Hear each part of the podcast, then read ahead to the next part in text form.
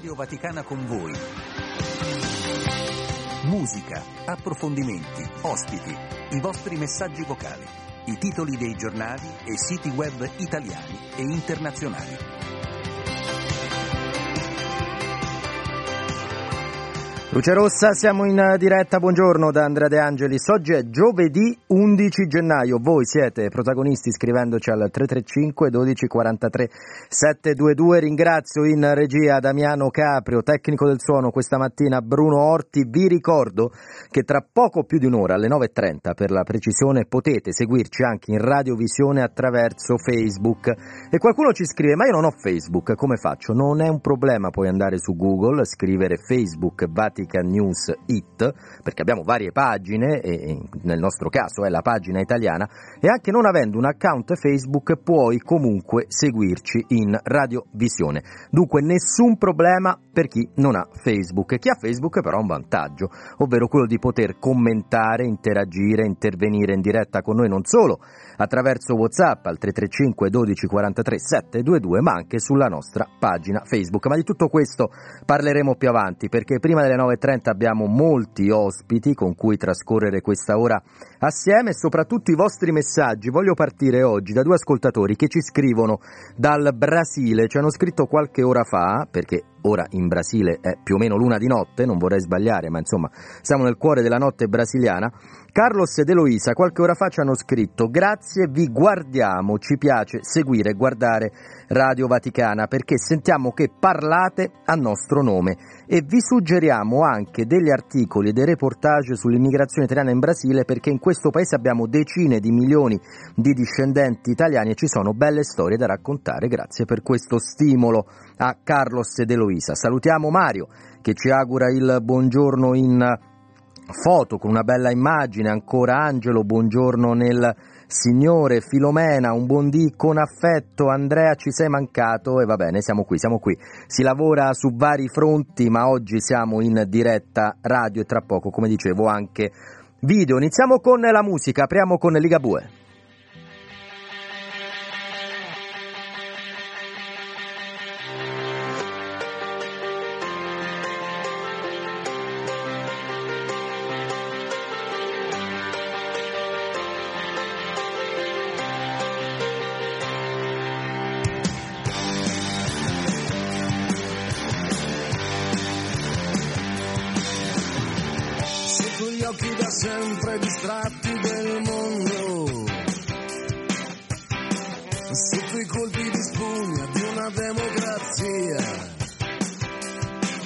c'è chi disse sperando e chi disperando, e c'è chi disse comunque morendo, c'è chi riesce a dormire, comunque sia andata, comunque sia.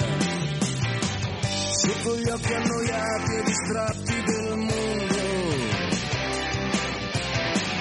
la pallottola in canna, bella calligrafia. La giustizia che aspetti è uguale per tutti.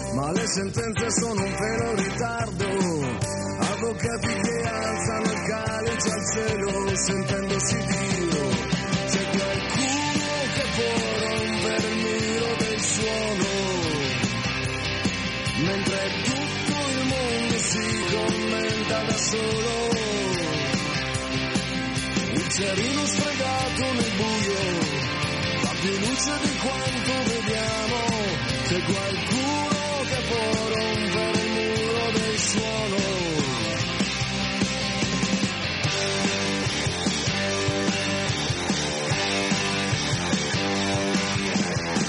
Sotto gli occhi impegnati in ben altro del mondo.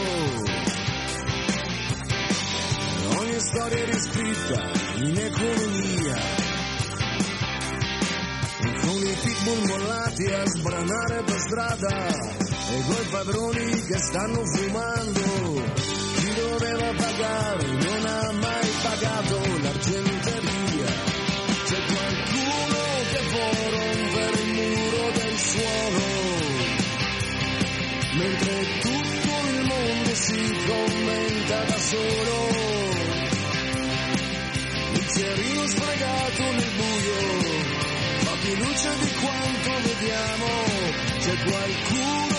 por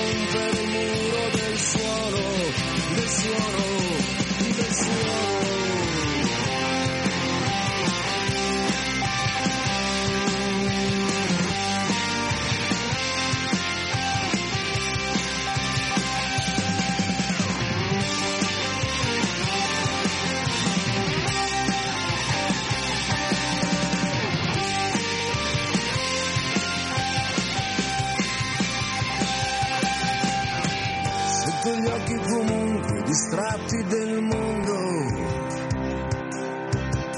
Si rovesciano centro e periferia. Il vampiro non cambia, pistola alla tempia, non chiede scusa per tutto quel sangue. Chi doveva pagare non ha mai pagato per la carestia. Chi doveva pagare non ha mai pagato l'argenteria. Chi doveva pagare non ha mai pagato. C'è qualcuno che può rompere il muro del suono, mentre tutto il mondo si commenta da solo. Bicchierino sfregato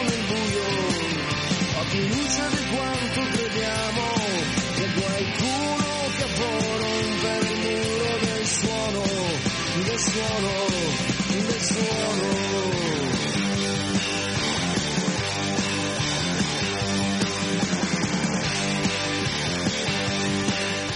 8.18 ancora buongiorno, ancora grazie, voglio ripeterlo alla regia perché dovete sapere, sveliamo un po' del dietro le quinte, che questa novità della radiovisione implica un impegno e uno sforzo importante da parte di tanti colleghi, non solo il sottoscritto che ha il microfono, che è un po' la punta dell'iceberg, ma tutti coloro che ci consentono di essere insieme queste due ore e anche per un quarto d'ora circa in radiovisione. Allora voglio ringraziare anche a partire da Vittorio Rossi, coloro che lavorano all'MCR, poi ancora Adriano Vitali, capitano della squadra tecnica della nostra eh, testata. E poi l'abbiamo detto chi si trova ora in regia al di là del vetro, i nostri Bruno e Damiano. Ci scrive Nadia. Per favore potete ripetere come entrare su Facebook per chi non ha un account Facebook? Certo Nadia, il consiglio è quello di andare su internet e di scrivere su un motore di ricerca, ad esempio Google o quello che preferisci tu, le seguenti parole Facebook Vatican News Italiano. In questo modo sarai reindirizzata alla pagina Facebook di Vatican News e potrai vedere, non ora, ma tra un'ora circa, quando saremo in radiovisione in diretta, le nostre immagini. A differenza, dicevo prima, di chi è iscritto non potrai commentare non avendo tu un account Facebook, ma potrai comunque vedere la nostra diretta. Saluto ancora eh, Regina e poi il buongiorno con un'immagine di Snoopy. Ci arriva da Mario, anche se fuori fa freddo, il saluto agli amici è sempre caloroso. Alessandro, è vero, fa un po' freddo stamane. Alessandro Guarasci, buongiorno. Sì, vabbè, però è nulla rispetto a quello che succede nel nord Europa, insomma, qui a Roma siamo, abbiamo sempre una temperatura piuttosto mite. Non sappiamo da dove ci scrive questo ascoltatore, magari ce lo, ce lo dirà tra un attimo. Con te Alessandro vogliamo parlare, hai appena eh, condotto il radiogiornale internazionale delle 8 appunto di ciò che accade nel mondo, ma prima, se eh, sì, siamo pronti per ascoltare un vocale, un augurio, ascoltiamo. Pronto? Buongiorno a tutti, vorrei mandare gli auguri a mia figlia, sono mamma, mamma Pamela e Mariama tanti auguri, scusa il ritardo che sono due giorni, tu sei nata l'altro ieri tra le 5 e le 6 di pomeriggio e mamma ti vuole sempre bene, ti penso sempre, ok? Sei bellissima, sia vestita di oro che vestita di rosa, ok? Mi raccomando, fai la brava, divertiti e studia, ok? Un bacione. Mamma, ciao amore, ciao. Se bella sia vestita di oro che di rosa, ma poi c'è quell'invito, mi raccomando, eh, fai la brava e, e studia. Alessandro, questi sono gli auguri di una, di una mamma. Il Papa, riferendosi a due paesi, voltiamo pagina, ma colleghiamoci alle, alle mamme, ha detto in tante occasioni che le mamme dei soldati russi e dei soldati ucraini piangono allo stesso modo. Partiamo dall'Ucraina per poi andare in Medio Oriente, perché in Medio Oriente potrebbe esserci qualche spiraglio positivo. In Ucraina cosa sta accadendo a quasi due anni dall'inizio della guerra? Ma Andrea, in Ucraina, ehm, che purtroppo sono ripresi con una notevole forza, in realtà non erano mai eh, smessi i combattimenti, ma sono in qualche modo aumentati di intensità, soprattutto nella regione di Kharkiv, eh, 11 feriti eh, in seguito ai missili russi ed è davvero impressionante come in qualche modo dopo eh, diciamo, lo scoppio della guerra in Medio Oriente questo conflitto che ormai sta, è arrivato diciamo, al terzo inverno in sostanza eh, sia anche scomparso da quello che è i grandi radar dell'informazione internazionale soprattutto italiana eh, eh, e poi soprattutto che non, ehm, cioè non, non, ci sia nessun accenno di eh, trattativa per, eh, per, far cessare eh, la guerra. La Cina ha chiesto alla Russia e all'Ucraina di aumentare il loro impegno diciamo, per riprendere i colloqui di pace, questo è stato fatto ufficialmente alle Nazioni Unite, in passato si era parlato di un possibile piano a livello ONU per far sì che comunque diciamo, i combattimenti cessassero e che le regioni occupate dal, dalla Russia eh, diventassero una sorta di regioni autonome ucraine, eh, però poi non, questo non è, non, non è successo, purtroppo si è continuato, caro Andrea, a far parlare solo le armi e ora mi sembra che tutto il dibattito sia eh, su quanto l'Europa deve dare come armi all'Ucraina dopo lo, lo stop dell'Ungheria e, e, come poter superare tra virgolette eh, questo impasse diciamo, eh, diplomatico dell'Unione eh, Europea. Eh, in realtà sembra sotto questo punto di vista non esserci nuovamente purtroppo un'azione diplomatica eh, forte. Dico nuovamente perché in sostanza le uniche trattative che sono state fatte per eh, diciamo, arrivare a un cessate il fuoco in Ucraina sono quelle turche. Poi, eh, poi basta.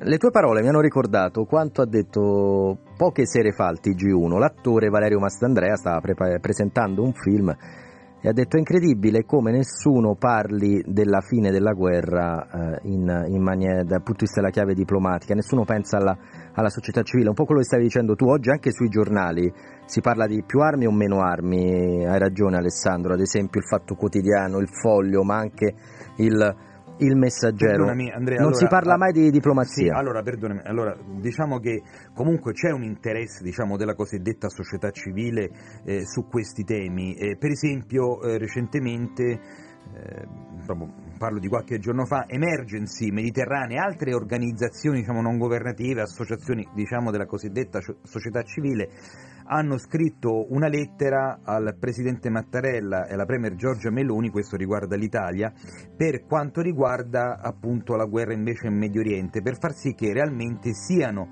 avviate delle trattative di pace che dovrebbero basarsi sul rilascio degli ostaggi da parte di Hamas e a quel punto uno stop invece alle operazioni militari nella striscia di Gaza. Operazioni militari che sono diciamo, più forti nel nord della striscia di Gaza, però hanno coinvolto anche la zona di eh, Rafah che invece nel sud qualche giorno fa ci diceva eh, Sami Abumar che è un cooperante del VIC che ogni tanto lui è eh, tra Rafa e Khan eh, sempre comunque nel sud della striscia di Gaza ci diceva che stanno notevolmente mancando tutti quelli che sono gli aiuti umanitari. Eh, i bambini tu pensa hanno in questo momento nella striscia di Gaza un quinto dell'acqua che eh, sarebbe loro utile per, eh, proprio per continuare ad avere un'alimentazione normale. Figurate manca l'acqua questo sembra un'ovvietà, sembra una cosa assurda, diciamo comunque a poche migliaia di chilometri dall'Italia e invece è così.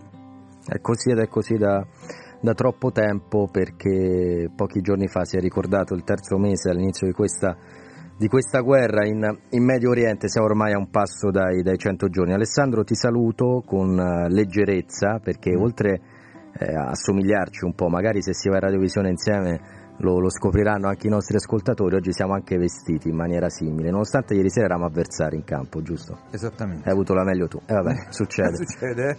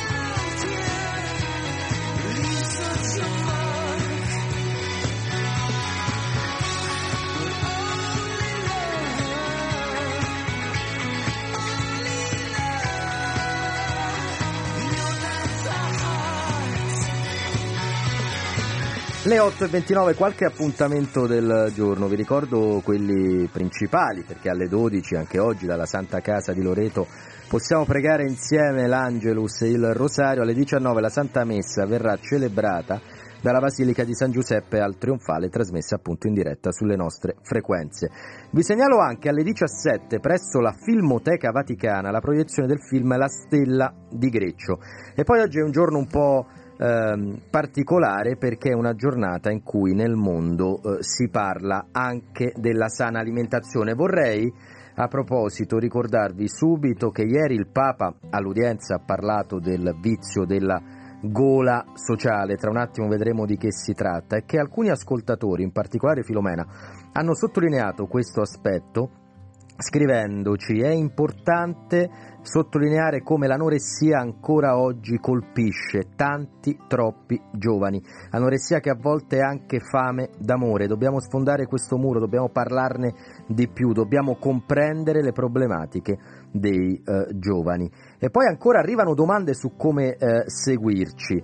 Si può chiedere ad Alexa di accedere alla diretta? Sì, certo, puoi chiedere Alexa, fammi sentire Radio Vaticana, giusto regia? Sì, mi dicono di sì, pollice in alto vuol dire, vuol dire sì. Dunque basta dire ad Alexa, fammi sentire, fammi ascoltare, collegami con, sta, fammi stare con, non lo so se fammi stare va bene, però insomma Radio Vaticana e eh, ci ascolterete in diretta anche attraverso Alexa. Vi ricordo tra un'ora invece in punto l'appuntamento in radiovisione su Facebook, sia per chi ha un account Facebook che per chi non lo ha. L'importante è andare sulla pagina Facebook di vaticannews.it per vederci, lo ricordo, non è necessario, lo dico perché in tanti continuano a chiederci, non è necessario avere un account Facebook. Ma adesso l'ospite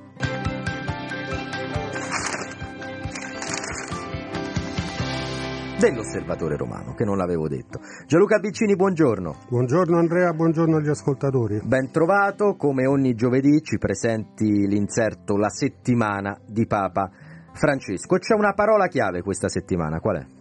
Eh, sì, in realtà sono due, sono solidarietà e fraternità con due articoli eh, di approfondimento relativi ad altrettante udienze concesse dal Papa a una realtà italiana e a una francese. La prima è Unicop Firenze, cooperativa di consumatori, con il suo braccio solidale, appunto, ovvero la fondazione Il Cuore si scioglie. L'articolo lo firma la collega Cecilia Morandi, direttrice responsabile dell'house organ della Unicop Firenze che si chiama Informatore. E quindi c'è una seconda parola, appunto, fraternità, anticipo, che sarà la parola chiave del nostro appuntamento in video alle 9.30 con, con l'ospite. Però anticipiamo anche con te un tema tanto caro al Papa, appunto, la fraternità. Sì, quindi siamo in sinergia tra Sintonia i vari media sì. vaticani. E appunto la seconda parola è mh, fraternità perché col secondo pezzo, diciamo, d'apertura del nostro inserto settimanale respiriamo suoni, canti e danze delle banlieue parigine, quelli che sono stati portati in Vaticano dai giovani legati alla fraternità missionaria delle città, Fraternité Missionnaire des Cités, un'esperienza di sostegno ai parroci delle periferie cittadine francesi, soprattutto grazie al coinvolgimento di laici delle nuove generazioni, di giovani quindi ne scrive il coordinatore Jean-Étienne Rim, dando voce ad alcuni dei ragazzi che hanno partecipato all'udienza della biblioteca privata del, nel Palazzo Apostolico Vaticano, un'udienza durante la quale il Papa, dopo un breve saluto a braccio, ha preferito consegnare il discorso preparato per godersi canti e balli. Ci sono stati tanti momenti chiave eh, questa, questa, settimana, in particolare due, del resto all'inizio dell'anno ci sono due appuntamenti a cui non è possibile mancare, almeno per noi che seguiamo l'attività del Papa, e sono, se vogliamo, anche legati, perché da un lato si parla ai più piccoli, a coloro che sono appena arrivati ed entrano a far parte della Chiesa, dall'altro addirittura al corpo diplomatico, a chi si è formato non solo eh, nella fede ma anche nell'arte della diplomazia che secondo alcuni è una delle più nobili ma anche delle più complesse. Stiamo parlando di quali avvenimenti, in pratica li abbiamo detti, però ora ce lo dirai meglio tu. Sì, eh, hai fatto bene a cogliere questo nesso tra i grandi e i piccini, tra i potenti della terra che appunto sono rappresentati dalla diplomazia, dalle diplomazie dei 188 paesi che hanno relazioni con la Santa Sede che il Papa incontra ogni anno all'inizio del, del nuovo anno per fare un po' il punto della situazione su tutti i vari scenari di crisi che sono aperti nel mondo e sappiamo come eh, questo 2024 purtroppo si sia aperto ancora una volta nel segno di conflitti che sembrano non voler eh, finire e poi c'è l'aspetto dei più piccoli, dell'iniziazione alla fede eh, con i battesimi, battesimi che il Papa tradizionalmente amministra nella festa del battesimo del Signore nel suggestivo e spettacolare scenario della Cappella Sistina. È veramente uno scenario in, incredibile. Infine, come ogni settimana, l'attività sui social del Papa, ma anche alcuni anniversari, Gianluca. Sì, eh, l'unica cosa che mh, volevo ricordare è anche una, un'udienza particolare che c'è stata ieri, sì. perché secondo me è molto significativa, eh, prima dell'udienza generale del mercoledì mattina, dedicata come hai detto tu ai vizi e al vizio della gola in particolare, il Papa ha incontrato Dialop, che è un progetto che da molti anni è impegnato nella promozione del bene comune attraverso il dialogo tra socialisti, socialisti marxisti e cristiani ed è una cosa abbastanza originale e significativa. Per quanto riguarda i post sull'account Pontifex, naturalmente continuiamo a riproporre gli incessanti accenti, appelli per la pace di, da parte di Papa Francesco, il ricordo del sessantesimo anniversario dello storico incontro tra un suo predecessore, il Papa Paolo VI, Papa Montini, Papa Santo, e il patriarca ecumenico Atenagora a Gerusalemme, un, eh, diciamo un incontro che ha segnato un rilancio nelle relazioni ecumeniche che ancora oggi eh, sono di, diciamo, di ottima eh, di alto livello, di altissimo livello, visto anche l'ottimo legame che c'è tra Papa Francesco e il successore di Atenagora, cioè il patriarca eh, Bartolomeo. E poi l'augurio che il Papa ha rivolto alle comunità ecclesiali dell'Oriente che seguono il calendario giuliano, le quali hanno celebrato il Natale domenica scorsa. Grazie Gianluca Biccini per averci presentato con qualche ora di anticipo la settimana di Papa Francesco, lo ricordo, l'Osservatore Romano online dalle 3 di questo pomeriggio, domani nelle edicole romane. È sempre un piacere anche perché fa un po' effetto Gianluca, ma è già passata una settimana quando vai a raccontare quello che è accaduto e sembra, e sembra ieri e evidentemente sono particolarmente ricche queste, queste settimane di Francesco. E quello che colpisce soprattutto è proprio questo, nel momento in cui hai detto è passata una settimana, una settimana nella quale il Santo Padre, nonostante gli acciacchi, nonostante l'età, va avanti eh, con un'agenda fittissima di impegni, di attività eh, nelle quali non manca mai di far sentire la propria vicinanza a chi ne ha davvero bisogno. Facciamo una cosa che non facciamo mai, Samuele Bersani o Zucchero, perché ce n'è uno pronto a partire. Samuele, ma... Samuele. Ah, allora era quello previsto, vabbè. Spacca cuore. Signore. Alta.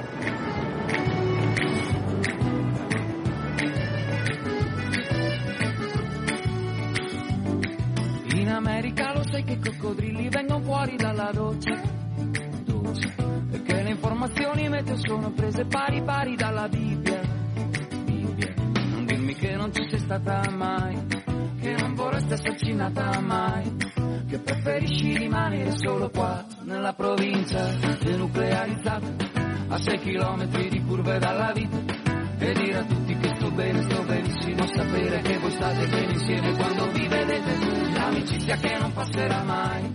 Mi sento male, non so per l'umidità, ai, avevo voglia di prestarti qualche cosa, solamente di riuscire a fare tardi, con la scusa di parlarti,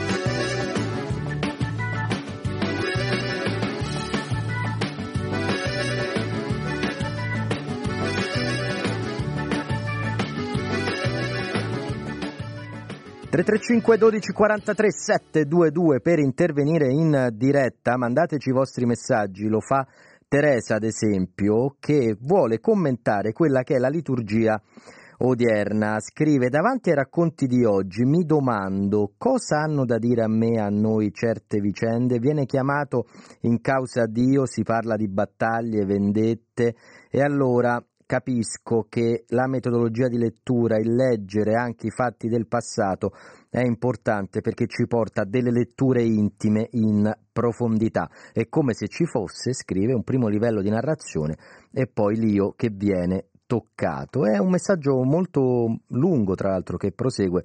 Questo di Teresa, ho voluto darne un assaggio perché è sicuramente una riflessione tipica di chi dinanzi alle sacre scritture si interroga, viene scosso, non resta indifferente, probabilmente capita un po' a tutti, a ciascuno ovviamente in maniera differente. Adesso andiamo sui siti internazionali.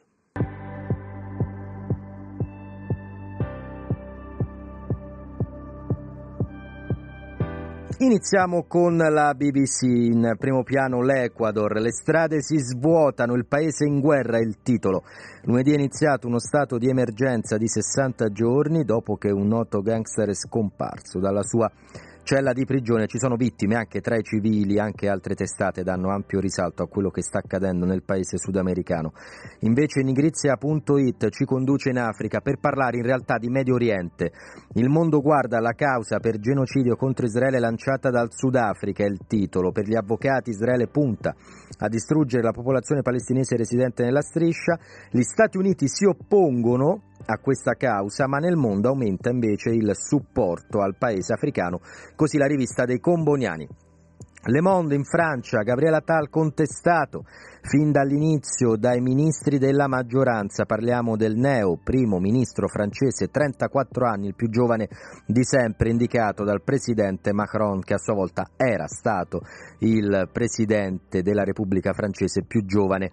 Il nuovo primo ministro, scrive il quotidiano francese, dovrebbe presentare il suo governo entro la fine della settimana, ma senza aspettare due ministri, Darmanin e Le Maire, ministri dal 2017, si dicono certi di mantenere il loro loro incarico, sottolineando il rapporto diretto che hanno proprio con Macron. Dunque politica interna in primo piano in Francia non potrebbe essere altrimenti, visti i cambiamenti di queste ore. Asia News ci conduce invece in Vaticano, oltre che in Asia, ma l'apertura è dedicata a quanto ieri ha detto il Papa all'udienza generale, c'è anche una gola sociale che sta uccidendo il pianeta. All'udienza del mercoledì la riflessione di Francesco sul vizio nel rapporto col cibo. Nel modo di mangiare si rivela la nostra interiorità e i nostri atteggiamenti, ha detto il Papa. C'è una voracità che ci rende consumatori, portandoci ad avventarci su tutto. Ed è il contrario, ha sottolineato il Papa, della nostra vocazione a essere uomini e donne evaristici. Un aspetto questo che hanno sottolineato anche i nostri ascoltatori al 335 12 43 722, continuate a scriverci, ve lo ricordo, a mandare i vostri messaggi vocali. Andiamo sulla CNN, cnn.com, un titolo ad effetto nel 2024 le elezioni potrebbero cambiare il mondo e poi nel sottopancia pensate agli Stati Uniti no, scrive la CNN perché le elezioni che contano in maniera particolare oltre a quelle statunitense sono secondo la testata quelle a Taiwan. Elpais.com in Spagna, ero in ginocchio, avevo paura che mi sparassero. Il quotidiano spagnolo ricostruisce l'attacco di un comando armato nello studio di TC Television attraverso le testimonianze dirette delle vittime. I giornalisti presenti temevamo una strage. Infine, Foglia de San Paolo ci conduce in Brasile, torniamo in realtà in Medio Oriente, perché la notizia è che il Brasile, con il presidente Lula, sosterrà il Sudafrica nell'accusa di genocidio contro Israele. L'annuncio è stato dato dopo un incontro con l'ambasciatore palestinese in Brasile. Ancora musica, stavolta è il turno di Zucchero.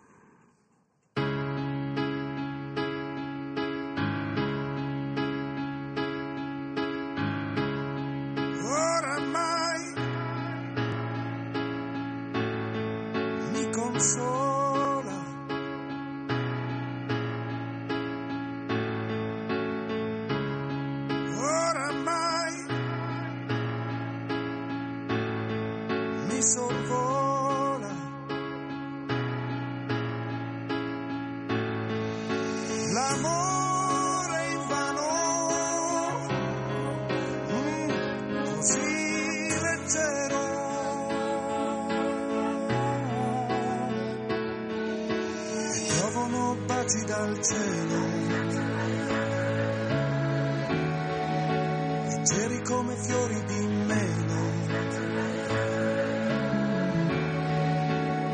luce di mercurio dal cielo.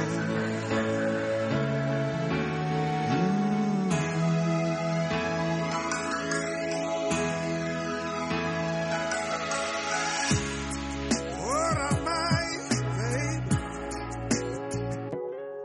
Sono in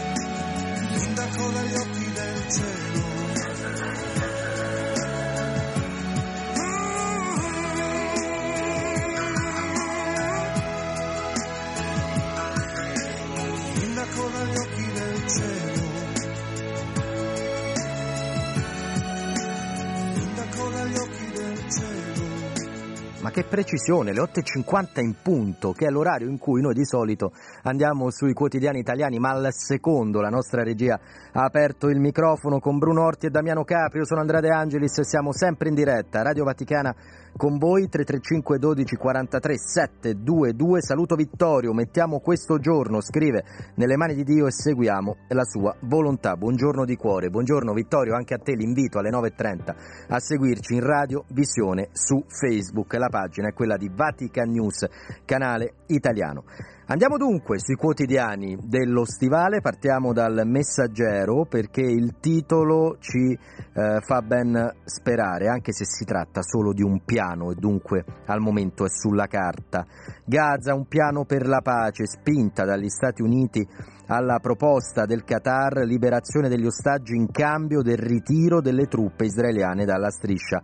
Intanto Tel Aviv la sbarra al Tribunale dell'AIA, genocidio e quello che diciamo poco fa, il Sudafrica accusa Israele di genocidio nella striscia. E ancora gli Houthi che attaccano una nave americana. Insomma, il messaggero dedica l'apertura al Medio Oriente anche se a centropagina la foto a colori è dedicata al calcio, in particolare al derby romano. Andiamo alla eh, pagina 12 del Corriere della Sera per spostarci invece in Ecuador, dunque in Sud America. Parla il presidente Noboa, dobbiamo trattare questi uomini come terroristi. Chi sono? Sono coloro che hanno scatenato l'ennesima rivolta nel paese, anche se poi molti osservatori eh, dicono che è errato provare a paragonare quello che è accaduto in passato rispetto ad oggi. Fatto sta che il titolo è il seguente, Caos e bande in strada dopo l'evasione dei boss, l'Ecuador è in guerra. Morti e scontri, le gang irrompono in tv. Il leader dice distruggiamole. Il foglio e qua torniamo a parlare di Ucraina, poco fa lo diceva anche il nostro Alessandro Guarasci, a parlare è il eh, cancelliere tedesco Scholz che chiama gli europei a fare di più per le armi a Kiev. Finora sono stati la Germania e i paesi più piccoli a mobilitarsi, le forniture deludenti, secondo il foglio che cita Berlino, di Roma e Parigi, dunque dito puntato in particolare contro Italia e Francia. Andiamo su avvenire, tutt'altro argomento. Avrete notato che oggi i quotidiani, a differenza di quanto accade spesso, non dedicano l'apertura allo stesso tema. Avvenire ci riporta in Italia, in particolare alla riforma costituzionale, al premierato. Meloni ripensa l'architettura, dunque in sostanza ripensa alla riforma. Oggi ci sarà un vertice di maggioranza e secondo il quotidiano di ispirazione cattolica è questa la notizia del giorno, perché sul tavolo ci sarà il voto di fiducia, il governo bis, il tetto a due mandati. Abbiamo anche sentito oggi molti discutere in queste ore, in questi giorni, della possibilità di un terzo mandato per i sindaci, soprattutto nelle città più piccole. Poi a centropagina avvenire ci riporta però in Ecuador. Il titolo La guerra dei narcos, Ecuador in ostaggio, decretato lo stato d'emergenza. Pagina 2, l'articolo della collega Lucia Capuzzi. Pagina 9 del Fatto Quotidiano invece per parlare di Ucraina, in particolare delle armi. Armi sia la proroga, il PD diviso, i dubbi di Crosetto e i dubbi su Kiev. Le risoluzioni a breve l'ottavo pacchetto sugli aiuti militari, l'articolo a firma di Wanda Marra eh, di Vanda Marra ed è anche questo quanto dicevamo poc'anzi con il collega Guarasci. Il giornale invece ci parla di un ex primo ministro italiano, vale a dire Mario Draghi. Torna Draghi, l'ex premier incontra i vertici e le grandi aziende europee, la candidatura alla presidenza del Consiglio europeo. Infine la Repubblica, in primo piano anche in questo caso l'Ecuador, è un titolo molto simile a quello di avvenire. L'Ecuador sotto attacco dei narcos e poi le chance di pace in Medio Oriente grazie al dialogo tra Stati Uniti e Cina e infine di Gianluca Di Feo lo scudo antidroni Made in Italy consegnato a Kiev. Sono le 8.54, ancora qualche messaggio, in particolare vedo che stanno arrivando dei vocali che sentiremo dopo il notiziario flash delle ore 9, però nel frattempo salutiamo Rita e ancora Pio e poi ci manda il suo buongiorno anche Antonio, un saluto ad Anna che eh, ci scrive al 335 12 43 722 e poi ancora eh, a mandarci il suo messaggio di buongiorno è Paolo con una foto della, eh, un'immagine meglio della, della Vergine Maria, un, un, acquarello vero e proprio, un ritratto con la scritta che l'abbraccio di Maria riscaldi a tutti noi il cuore in questo giorno elevo a te la mia lode. Ancora un saluto da Marilisa che eh, vuole riflettere sul tema della migrazione con noi. È bello quando ci proponete dei temi, in particolare Marilisa scrive il nostro paese è estremamente particolare e eh, variegato, siamo un paese dove a volte ci sono difficoltà, ma è anche un paese che accoglie, che ospita e che talvolta rifiuta. Questa è l'Italia porta d'Europa. Adesso, grazie a una giovanissima ascoltatrice, vi ricordo quello che dovete fare, o meglio quello che dovete continuare a fare tutto il giorno, ma in particolare adesso, e poi andiamo a sentire il nostro GR Flash con Alessandro Guarasci. State su Radio Vaticana.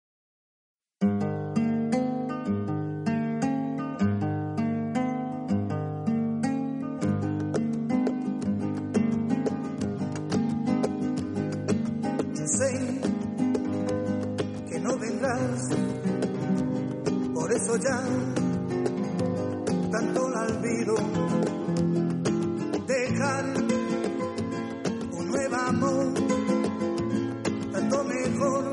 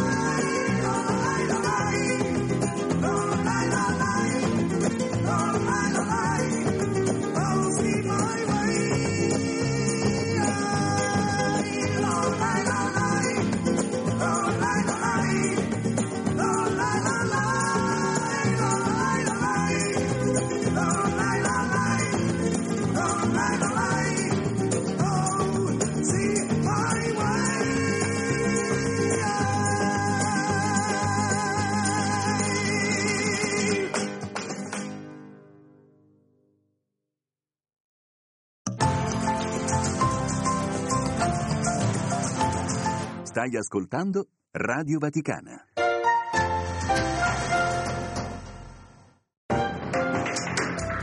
Le ore 9 l'informazione proseguono i raid di Israele su Khan Yunis, nella sud della striscia di Gaza, nonostante nei giorni scorsi fosse stato annunciato l'inizio di una nuova fase meno intensa della guerra. Al viaggio all'AIA il giudizio contro Tel Aviv in seguito alle accuse portate avanti dal Sudafrica. In Ucraina gli attacchi russi nelle ultime 24 ore si sono concentrati soprattutto sulle regioni orientali. Bombe su un hotel nella città di Kharkiv hanno causato almeno 11 feriti. A tre giorni dall'inizio della nuova offensiva criminale dei narcotrafficanti trafficanti in Ecuador sono ancora 125 gli agenti di polizia penitenziaria e 14 funzionari amministrativi delle carceri del paese a rimanere ostaggio nelle mani dei criminali. Sale a 206 il numero delle vittime a causa del terremoto di magnitudo 7.06 che ha colpito la costa occidentale del Giappone a Capodanno. Per ora è tutto, ma noi ci risentiamo alle ore 10. E grazie ad Alessandro Guarasci che tornerà tra meno di un'ora per il prossimo notiziario flash. Alessandro, perdonami, colpo di tosse mio durante la tua diretta, cose da non fare mai in radio, io l'ho appena fatta, dunque... Prendi una pastiglia. Mi scuso con te, Daniele Silvestri, e poi andiamo in Armenia.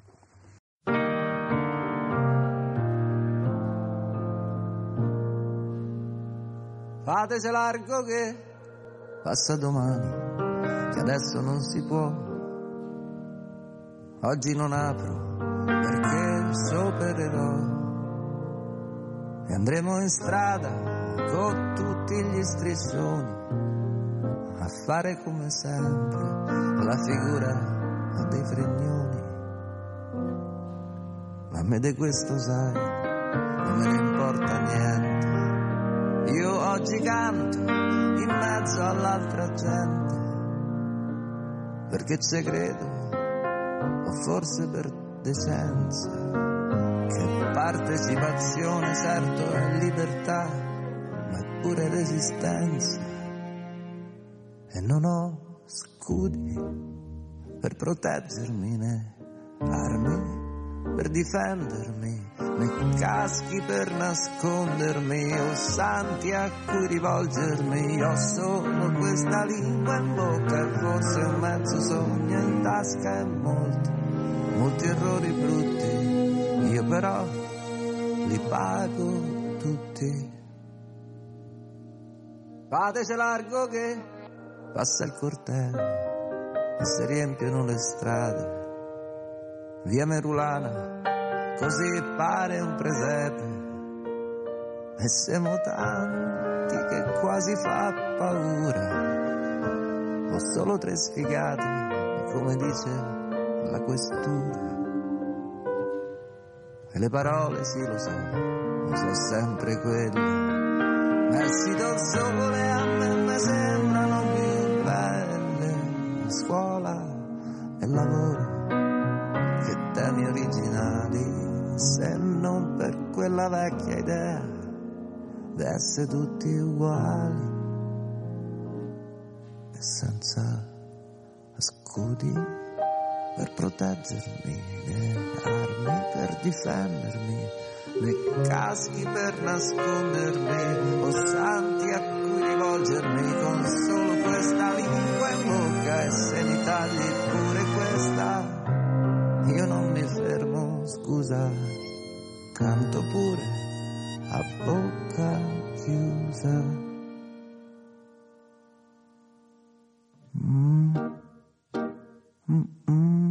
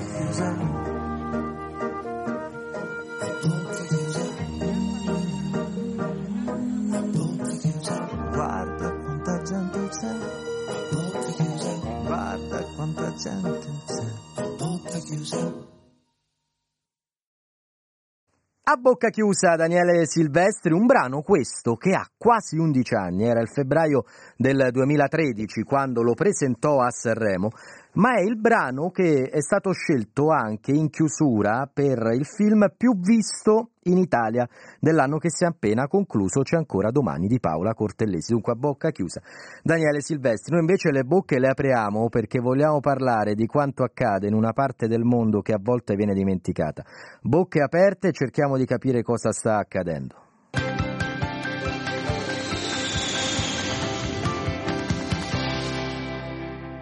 Sei minuti dopo le nove, ringrazio per essere con noi il collega Robert Attariana, responsabile della redazione in lingua armena di Radio Vaticana Vatican News. Ciao Robert. Buongiorno, buongiorno a tutti. Non sei fisicamente con noi eh, oggi in studio perché non ti trovi eh, a Roma, ma non sei voluto mancare al consueto appuntamento del, del giovedì. E dovrebbe raggiungerci tra poco un altro ospite, Emanuele Aliprandi, che è eh, docente, scrittore, autore del libro La guerra per il Nagorno-Karabakh, edito da Archivio Storia. È con noi Aliprandi Emanuele, buongiorno, ciao. Buongiorno, buongiorno a tutti. Insomma, noi vogliamo eh, partire da quanto il Papa ha detto, Emanuele e eh, Robert, lo scorso 8 gennaio, ricevendo il corpo diplomatico accreditato presso la Santa Sede.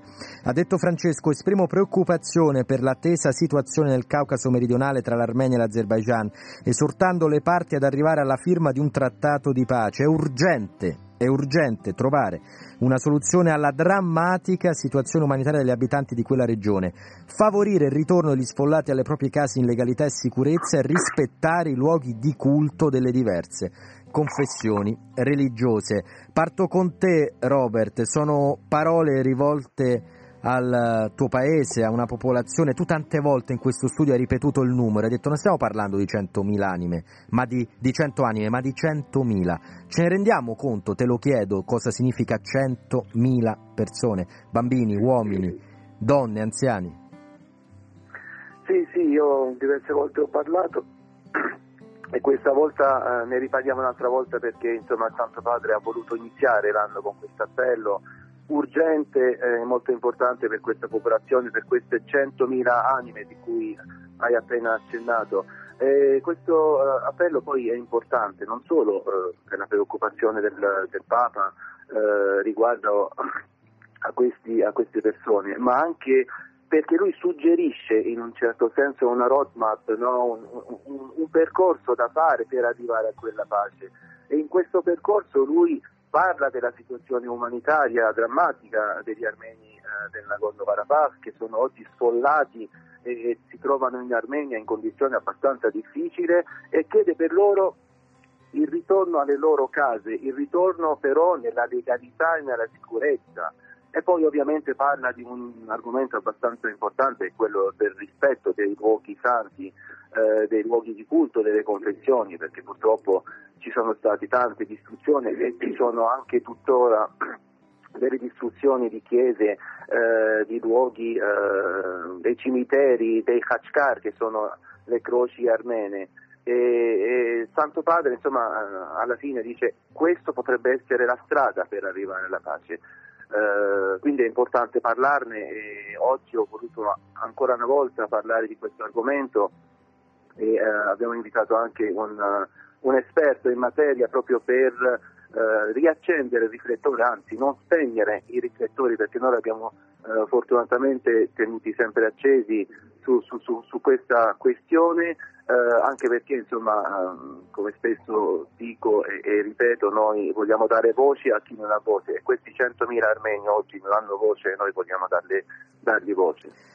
Emanuele Aliprandi, noi vogliamo dar, dar voce anche al, al, tuo libro, ma eh, sono numerose le, le pubblicazioni, il, il, tuo lavoro, insomma il tuo impegno, direi quotidiano, per quest'area del mondo troppo spesso eh, dimenticata. La guerra per il Nagorno-Karabakh. Allora facciamo così Emanuele, intanto la prossima volta vieni a trovarci in studio e, e ne parliamo anche in radiovisione perché ora io il libro lo ho tra le mani ma eh, non possono vederlo i, i nostri ascoltatori. Però vorrei partire da un tweet con te. Sono andato sul tuo profilo, anzi non si dice più tweet, da un post su X. Tu hai scritto: Il 2023 è stato per gli armeni, specie quelli del Nagorno-Karabakh, un anno orribile.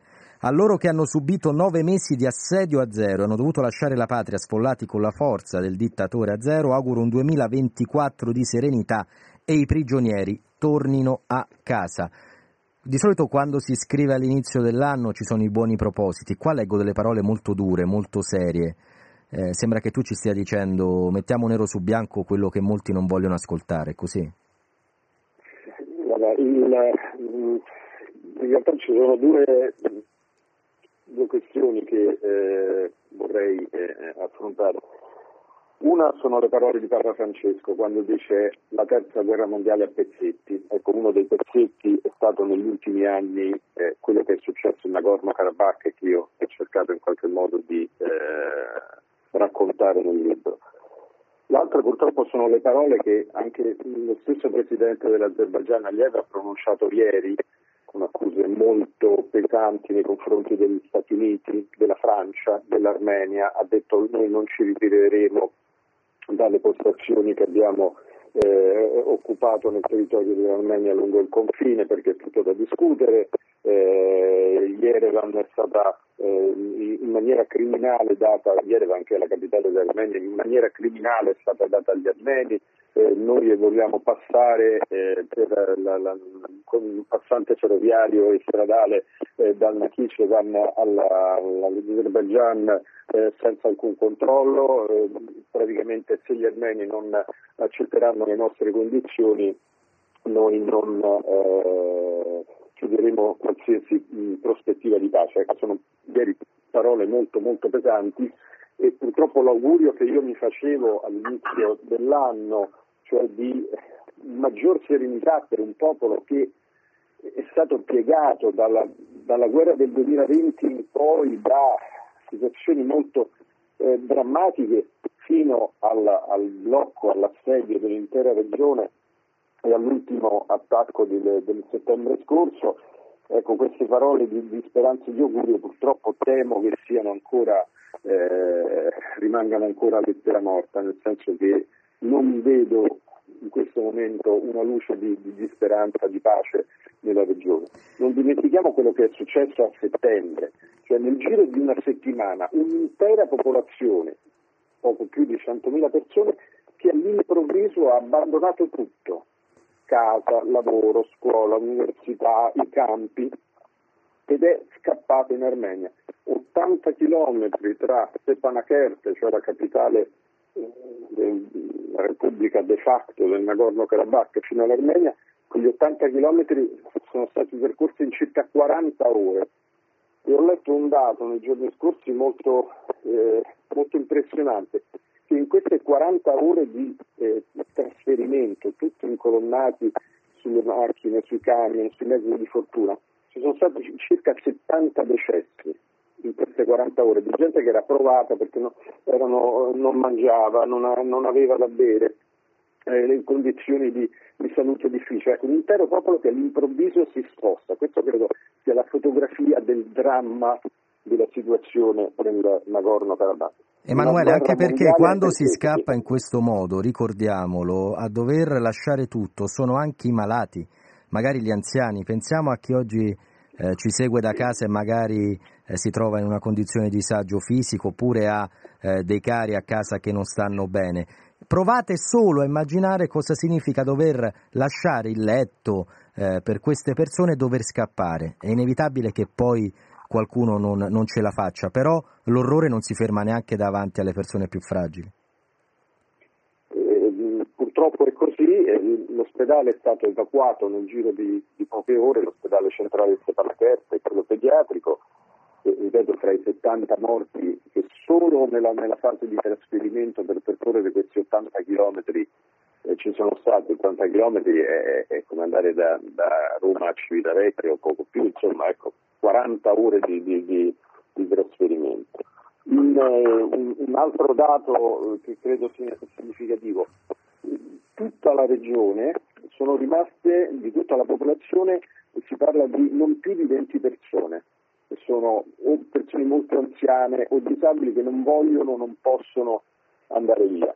Questo 20 persone che sono rimaste eh, praticamente nel nulla. Eh, proprio questa mattina vedevo delle immagini di Stefana Kert sotto la neve, girate ovviamente da, da un operatore a zero, la città è deserta, è una città fantasma, eh, è rimasto tutto fermo al, al a fine settembre, con, eh, ecco, sono cambiate le bandiere, ma è una città fantasma. Credo che questo anche sia un'immagine estremamente significativa per capire che cosa effettivamente è successo e che cosa è successo nei, nei mesi precedenti, quando la popolazione non aveva più niente da mangiare, eh, non aveva beni di prima necessità, non aveva neanche il dentifricio eh, perché non arrivava più nulla a causa del blocco del, dell'Azerbaigian. Tutto questo forse la comunità internazionale, anzi senza forse, la comunità internazionale è rimasta molto eh, in disparte a guardare.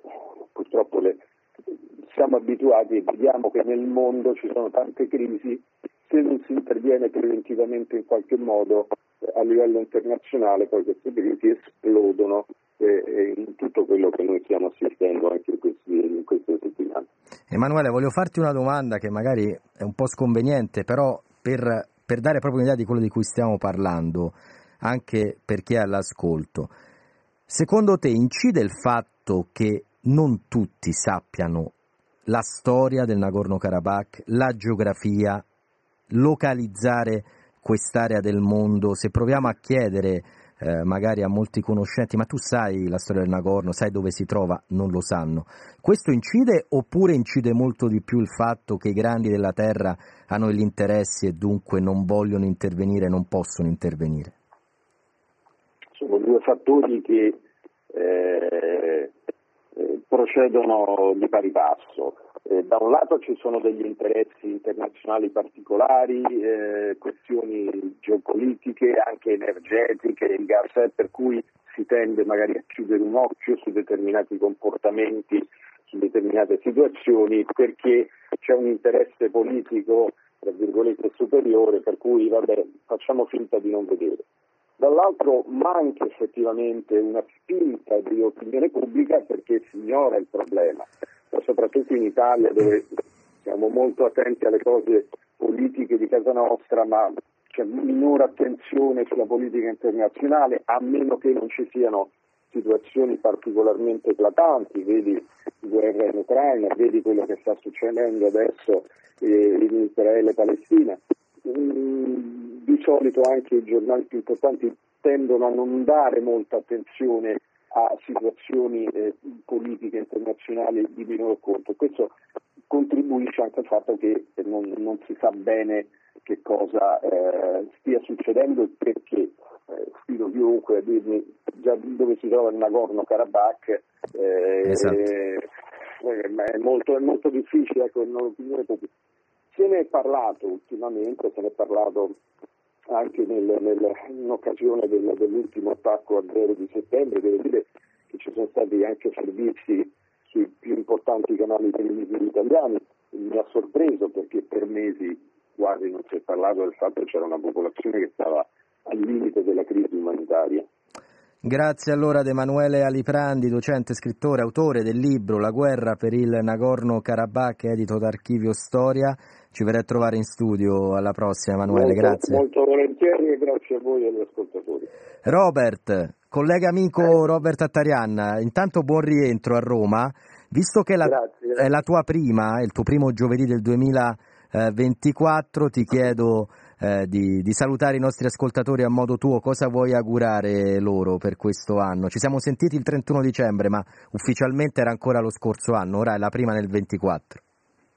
Ecco, vabbè, ripeto l'augurio, insomma, di allora, di quello di ognuno di noi, ognuno dei nostri ascoltatori possa sentirsi a casa, perché la casa è, è quel luogo dove c'è amore, dove c'è eh, speranza, dove c'è calore, dove insomma una persona si sente a suo agio. Quindi Eh, questo è l'augurio del cuore insomma, che faccio ai nostri ascoltatori ovviamente, lo ripeto e lo mando anche a tutti i miei connazionali. Grazie ancora e magari con un briciolo di allegria come cantano Blanco e Mina.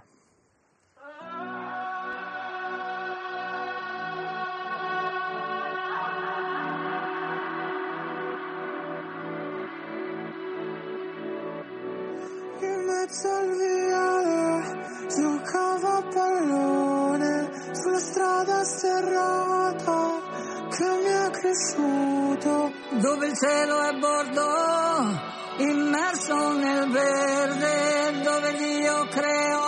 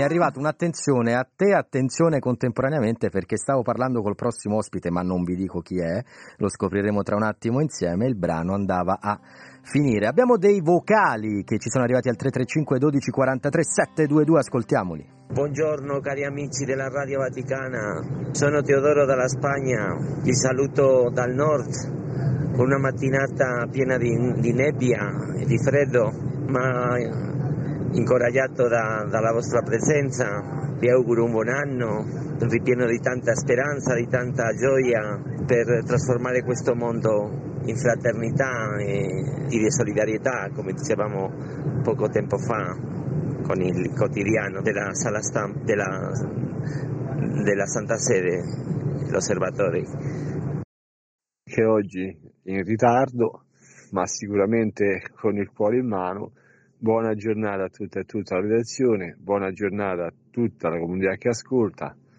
Oggi sono pronto per un impegno sociale co- con, le scuole e io auguro buon lavoro a tutti, sempre con eh, il Signore nei nostri pensieri e anche rivolti a chi, diciamo così, è escluso a chi è vessato, a chi è nella prova. E grazie dunque. Grazie, grazie, ho parlato sopra Mario all'ultimo, va bene, va bene, è un dialogo quello con i nostri ascoltatori al 335 12 43 722, era Mario il eh, secondo, il primo invece era Teodoro che se non erro ci scrive e ci segue dalla Spagna. E dunque un abbraccio particolare al nostro ascoltatore spagnolo. Le 9.25, ancora un brano musicale che possiamo già eh, ascoltare in sottofondo, tra l'altro loro sono i Queen, ma poi tra 5 minuti saremo collegati in radiovisione, dunque possiamo anche vederci oltre che sentirci. Con noi ci sarà un graditissimo ospite, si parlerà di fraternità.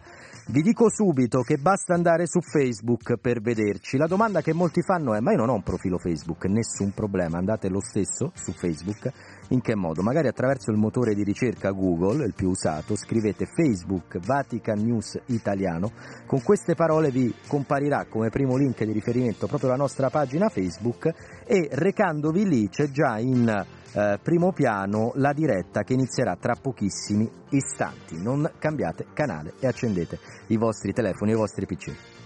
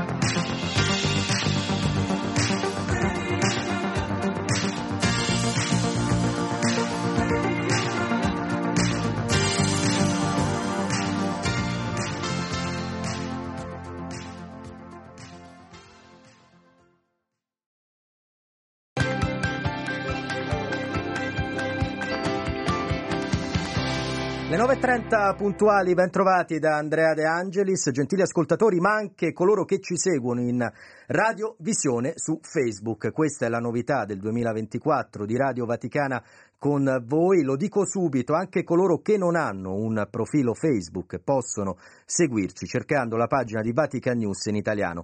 E poi soprattutto per chi ci sta già seguendo, se è interessato al tema della fraternità, cliccate su condividi in modo tale che anche i vostri amici possono passare questi minuti in nostra compagnia, in mia compagnia, ma soprattutto del nostro ospite Don Romano De Angelis. Buongiorno. Buongiorno, buongiorno a tutti. Don Romano è parroco di San Luca Evangelista a Roma e assistente della sottosezione Roma Unitalsi. Ci siamo conosciuti lo scorso anno, ma in realtà poco più di un mese fa, quando il Papa ha ricevuto l'Unitalsi in Vaticano e è nata subito una, un'amicizia perché eh, Don Romano ha quella capacità, secondo me, lo dico a chi ci sta seguendo, di parlare del bene in modo fattivo, di dimostrare come non bastano le parole, servono le parole per muovere le anime, ma servono anche e soprattutto le, le azioni. È un po' questo anche l'Unitalsi, Don Romano. Sì, l'Unitalsi è farsi compagni di viaggio, compagni di strada, a partire dai più deboli, quelli che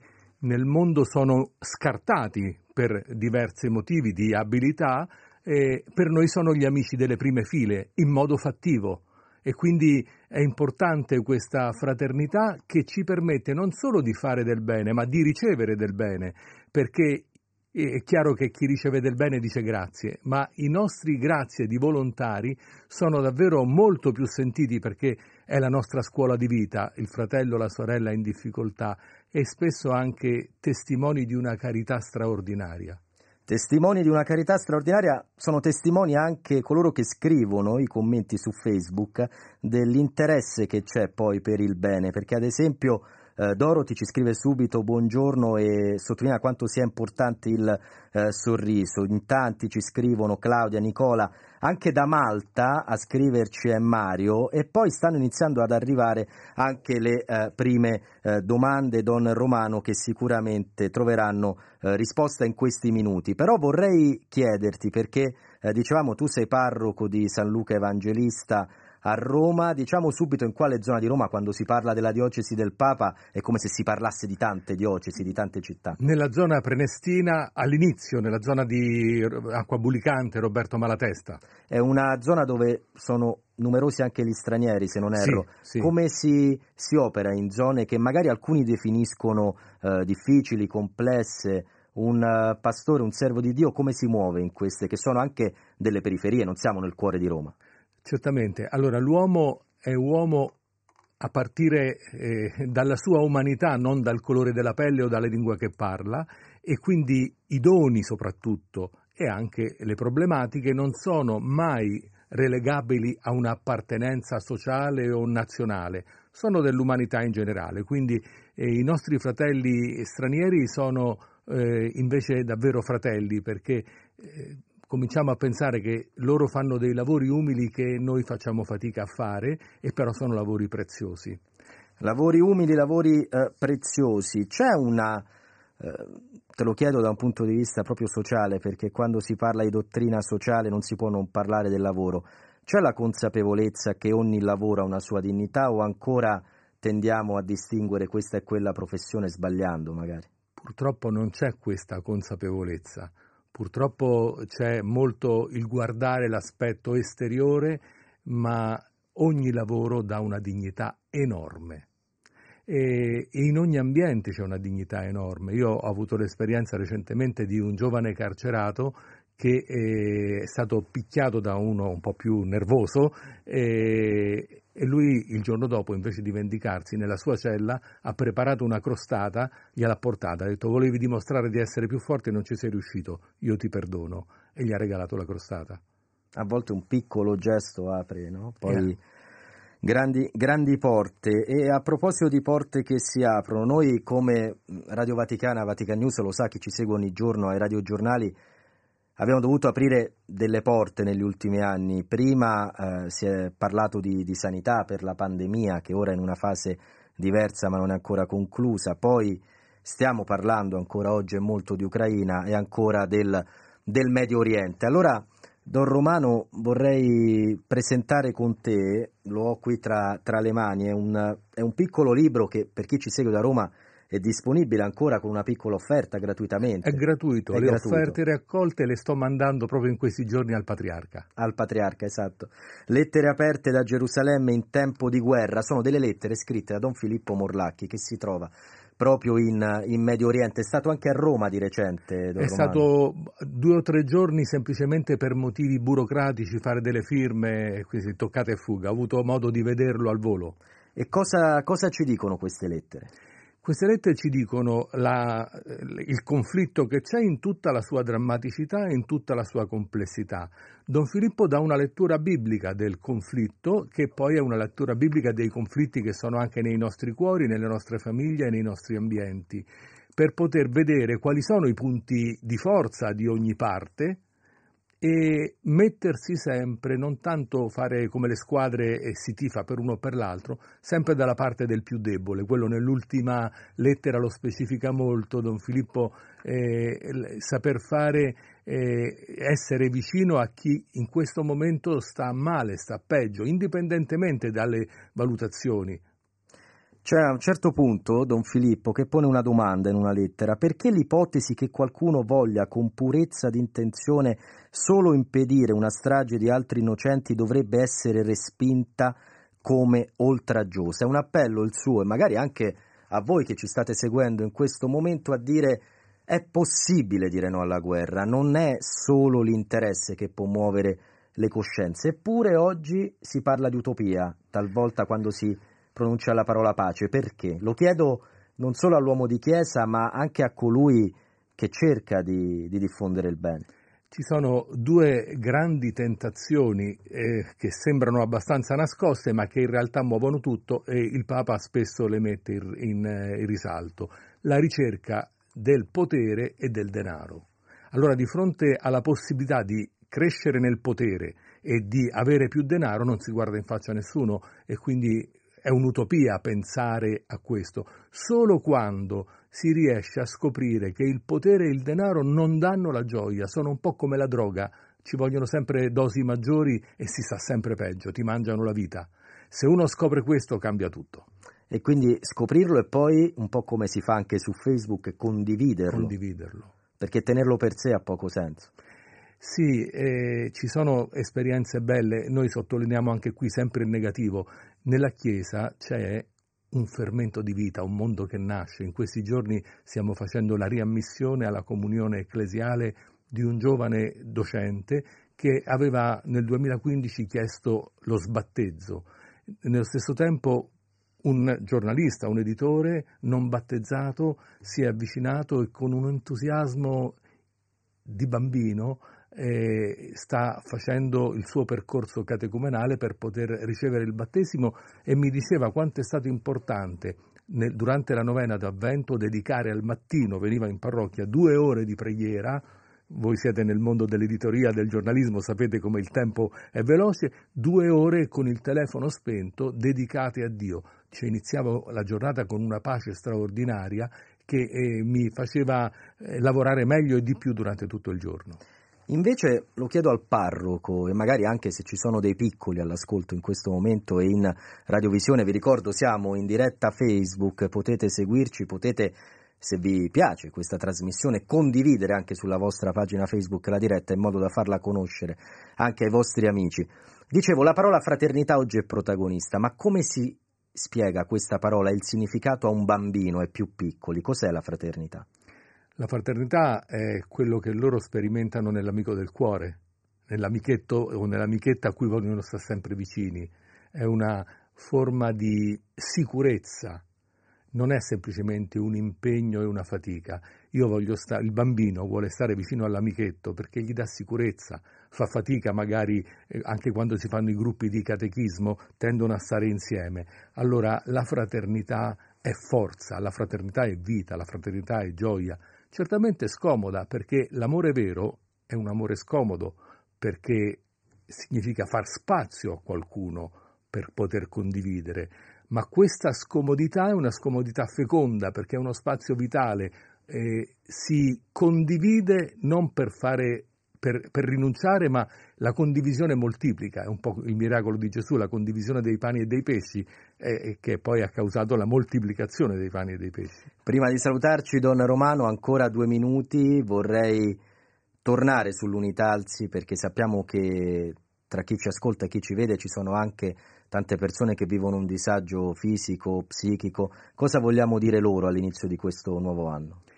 Io vorrei dire a tutte le persone ammalate grazie per la vostra testimonianza, per il vostro affetto, voi siete il motivo e l'onore della nostra associazione e a tutti i volontari coraggio e lavoriamo in umiltà come ci insegna Bernardetta a Lourdes, dopo aver fatto il mio servizio vado dietro la porta come la scopa e a tutti coloro che sono lontani, ecco l'Unitalsi è nata grazie alla rabbia di un lontano portata a Lourdes. Venite a Lourdes anche arrabbiati per poter ritrovare lì una mamma che è capace di mettere nel cuore la gioia e mettere dei fratelli accanto. E infine mi piace chiudere con chi ci sta seguendo, con voi che siete in diretta con noi a Radio Vaticana, con voi su Facebook, tantissimi messaggi anche dalla parrocchia Sant'Arcisio a Quarto Miglio ah. e, ed è bello perché a volte c'è anche un po' di sana rivalità tra quartieri a Roma, non tra parrocchie, in questo caso Quarto Miglio è vicino a, alla tua zona, a Largo Preneste, a scrivere tra l'altro, non so se è il parroco o chi gestisce questa pagina, Don Romano può parlare di fraternità perché vive la fraternità. Penso allora che sia Don Francesco, è Don Francesco. un parroco straordinario, un parroco santo, con cui che ho avuto da lui scuola di fraternità. Quando è stato eh, mio viceparroco a Santa Maria delle Grazie è stato un portento davvero, ha fatto tanto bene e grazie a Dio anche oggi mi trovo in un presbiterio meraviglioso dove possiamo, pur essendo diocesani, dire che viviamo una fraternità straordinaria. E salutiamo ancora Maria Teresa, Salvatore, Anna, Mimma, e poi Anna e ancora Mario e tanti altri, non riusciamo a leggerli tutti. Don Romano, grazie per essere stato con noi, torna grazie, a trovarci. Grazie. E grazie soprattutto a voi che ci avete seguito in diretta, dunque termina qui lo spazio dedicato alla radiovisione, ma per chi ci sta seguendo in radio, continuiamo sulle frequenze di Radio Vaticana, domani, domani la radiovisione torna alla stessa ora, alle 9.30 andremo in Africa. Pensando. Le lunghe giornate, la pubblicità, incollata sul tram, come i tuoi occhi su di me. Domenica dolce, che dolce far niente e rimandare gli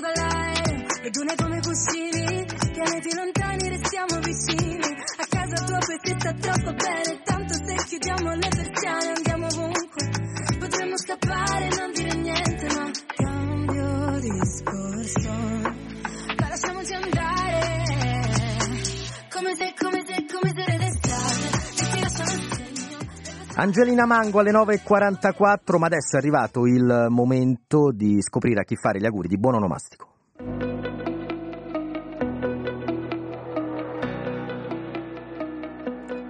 Oggi, 11 gennaio, la Chiesa ricorda Sant'Igino Papa. Secondo un'antica tradizione, era un filosofo di origini ateniesi. Eletto Papa nel 138, sarebbe morto martire durante la persecuzione dell'imperatore Antonino Pio. Sconfessa con le ragioni del Vangelo l'eresia gnostica che predicava una doppia religiosità per i semplici e per i dotti. La Chiesa oggi inoltre ricorda San Pietro di Cesarea martire e San Paolino d'Aquileia.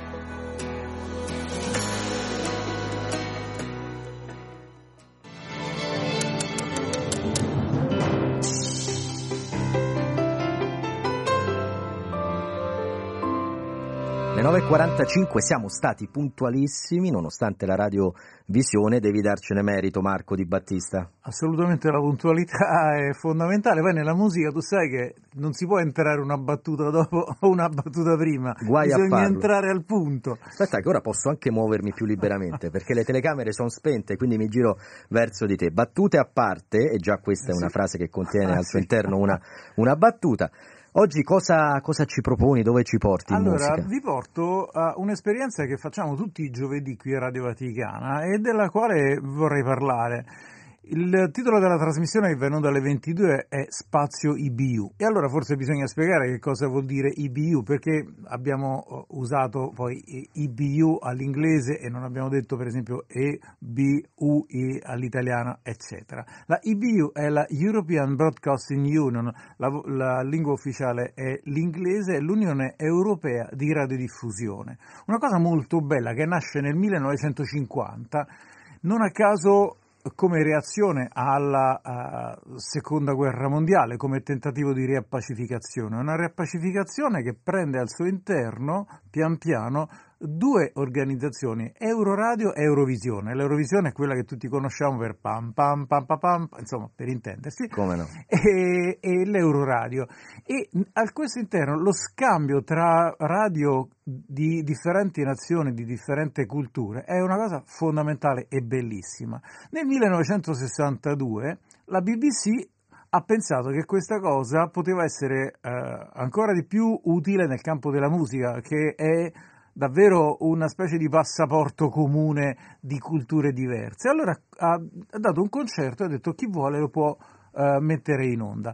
Dal 1962 a oggi ci sono tantissimi concerti, migliaia e migliaia di concerti che negli anni eh, hanno fatto sì che le eh, radio si scambiassero le attività di questi concerti dal vivo. La Radio Vaticana, che è membro fondatore della IBU, ogni anno produce dei concerti e li manda, oltre che naturalmente per la Radio Vaticana, al circuito Euroradio e tutti i giovedì noi abbiamo la possibilità di avere questi concerti dal vivo che vengono da tutto il mondo. Quindi oggi? Quindi oggi alle 22 ed è bellissimo perché abbiamo la possibilità di viaggiare, viaggiare nel tempo e nello spazio, nel nello spazio perché una volta siamo in Giappone, una volta siamo a Parigi, un'altra volta siamo eh, come per esempio ehm, questa sera saremo in un posto abbastanza, eh, no forse qualcuno lo conosce, Timisoara in eh, Romania. E, e, e, oltre a viaggiare nello spazio, a conoscere luoghi dove si fa musica, si conoscono anche nuovi musicisti, sia autori, compositori che magari non sono molto noti, e sia anche eh, esecutori che magari sono bravissimi ma che magari il pubblico italiano non conosce, eccetera. eccetera. Quindi tu ci stai dicendo che collegandoci alle 10 non solo potremo ascoltare, ed è tipico della radio, musica in maniera gratuita e libera quanto vogliamo o magari riascoltarla anche in podcast, ma godiamo anche di un'internazionalità dovuta al fatto che ogni volta scegliete una tappa diversa. Quindi viaggiamo, ascoltiamo, scopriamo tutto questo Io, grazie. Sì, mi devi scusare se sono super entusiasta perché, Perché è effettivamente- un'occasione bellissima, perché poi anche i programmi variano. Questa sera, per esempio, avremo un programma tutto francese. Proprio eh, co- nonostante la registrazione sia stata fatta dalla Radio Romena e sia stata prodotta dalla Radio Romena, però il programma è tutto francese anche perché è impegnata l'Orchestre Nationale de France, diretta da Christian Macellaro, che è il direttore principale dell'orchestra, con una serie di brani che ci portano immediatamente in quel periodo di passaggio tra 800 e 900 della, uh, della Francia e di tutti noi. E allora assaggiamolo un pezzettino di questo andante malinconico, tanto così per rendere la mattinata un po' più malinconica.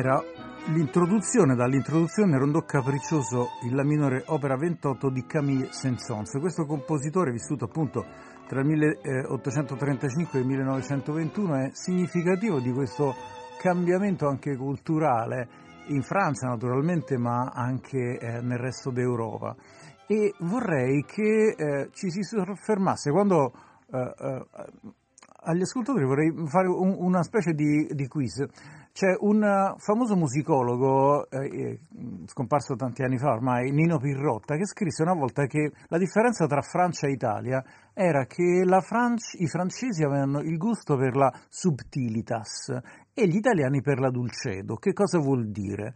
Lui parlava di musica medievale, ma sosteneva che dal Medioevo a oggi pian piano il gusto aveva, uh, si era concretizzato in queste due correnti, cioè i francesi amano più eh, la sofisticatezza, il salto di, uh, di nota che più ricercato, eccetera, gli italiani hanno la tendenza alla dulcezza, alla dolcezza, a procedere per, come si dice in gergo, per gradi congiunti, cioè una melodia che accarezza e che passa, per esempio, do, re, mi, fa, sol, direttamente, non do, mi, sol. Ecco per intenderci. E questo deriva da cosa secondo E secondo Nino Pirrotta è un gusto che viene, che si eh, prende forma nel tempo, piano piano piano piano, e eh, la cosa bella è che eh, effettivamente a volte, quando si sente la musica francese, come in questo caso, c'è questo esprit française che effettivamente non può essere stata composta da qualche altra parte quella musica. E in Saint-Saëns come in altri compositori si è immediatamente mh, mm, così inseriti nella musica francese anche se poi Saint-Saëns era molto amico di una serie di violinisti alcuni più famosi anche oggi tipo Pablo De Sarasate che è stato il primo esecutore del brano che abbiamo appena mm. ascoltato. Quindi grandi virtuosi eccetera. Quindi ecco perché ha scritto poi così tanto per violino. A volte le, la verità è, è, più semplice di quello che uno potrebbe pensare. Dice, perché ha scritto tanti brani per violino? Perché conosceva tanti violinisti. Se avesse conosciuto um, dei, dei, dei, degli amici che suonavano il fagotto, avrebbe magari scritto di più per fagotto. Insomma, ecco. Tu conosci chi suona il fagotto? Io non conosco nessuno. ah, beh, sì, sì, beh, beh, tu ne no, conosci no, sì, no, no, vabbè, vabbè, sì, sì, no, eh. è, è, chiaro che l'insegnamento. No, perché cons- hai fatto l'esempio sul fagotto. Non so, regia, conoscete qualcuno che suona il, il, il fagotto? Fagotto e controfagotto. No, mi dicono o, di no. Vedi? Oboe, eh. sono tutti insegnamenti al conservatorio. Eh, ma perché gli addetti ai lavori li, li, li conoscono. Eppure Noi... sono strumenti, il fagotto eh, ha una bellissima letteratura, l'oboe, eh, si può citare Baudelaire che diceva che la dolcezza dell'oboe è così particolare. Io no? noce a scuola con, con l'oboe, fa, può, sì. può, essere un ricordo sbagliato, beh, sono passati decenni. Beh, sicuramente nello schiaccianoce eh. c'è un, una, una parte per l'oboe, ma esatto. insomma... Non so perché, mi, mi si è acceso un ricordo, come si dice in... E comunque, insomma... Eh... Beh sì, eh, però ci sono tanti che suonano il violino, tanti che suonano il pianoforte, meno che suonano oboe. E, Lui conosceva i violinisti. E, e quindi, però ecco, il risultato è bello perché insomma Camille Saint-Saëns è veramente stato un compositore importante eh, nel, proprio nel, anche nello svincolarsi da una logica più romantica e arrivare a quello che è questo secolo terribile che è stato il Novecento. Però prima di arrivare a, al secolo terribile abbiamo detto che il programma, facciamo un po' di, niente spoileraggio, è semplicemente una piccola anteprima, anteprima di quello che potremo ascoltare stasera. Alle 10, eh, alle ricordiamolo, 10. alle 22. E poi attenzione perché i podcast di Spazio IBU... Mm durano una settimana, quindi da giovedì a giovedì. Quindi chi perde l'occasione eh ha sette giorni di tempo uh, per o per... sentirlo o scaricarlo. No, no, non si può no, scaricare. Solo sentirlo. Solo, solo ascoltarlo. Quindi avete sette... Ah, che bello. Per ragioni... Ci riporti a una sì, volta. Perché, eh. sì, no, perché il, diritto d'autore eh. Ehm, prevede eh beh, che, che eh, ciascuna scar- radio appunto può eh, prendere... Io ricordo i miei genitori che magari a volte la sera dicono oggi a quell'ora davanti alla tv perché o la vediamo in ah, diretta certo. o non la vediamo più. Ora è vero che i podcast ci permettono di vedere, sentire quando, come e quando vogliamo. Ma in questo Ma modo tu ci riporti un po' a scadenza, quindi una via di mezzo. Una via di mezzo, mi piace. Abbiamo sette giorni dunque, io, non uno di più. Per realtà io adoro l'ascolto radiofonico puro, però puro comunque sì, però è effettivamente eh, la, il podcast è molto utile, c'è poco da a volte, fare. A volte è molto utile. Anche perché questi poi, ricordiamolo, sono tutti concerti dal vivo. quindi sono, non sono concerti in- che vengono da uno studio. Que- questo è il concerto che è stato fatto il primo giugno 2023 a Timisoara e, è stato registrato in presa diretta, quindi non ci sono finzioni, infingimenti, trucchetti. Buona la prima. Esattamente, esattamente. Bene, cosa ascoltiamo? Io volevo far ascoltare un pezzetto da un uh, balletto di eh, Claude Debussy, Je, eh, che eh, vide la, la luce il 15 maggio del 1913. E la cosa può non voler di niente, ma di lì a poco, sempre a Parigi, ci sarà la prima delle Sacre du Printemps di Stravinsky, un qualcosa che ci che è stato considerato quasi come una profezia di quello che sta, sta per accadere in Europa eh, con la prima guerra mondiale. Je, per la verità, è differente, è una partitura molto eh, sofisticata, ecco, dove c'è tanta subtilitas e che però si ascolta veramente bene, perché chiaro, non lo, non lo devo dire chiaramente Claude Debussy è stato uno dei giganti della storia della musica.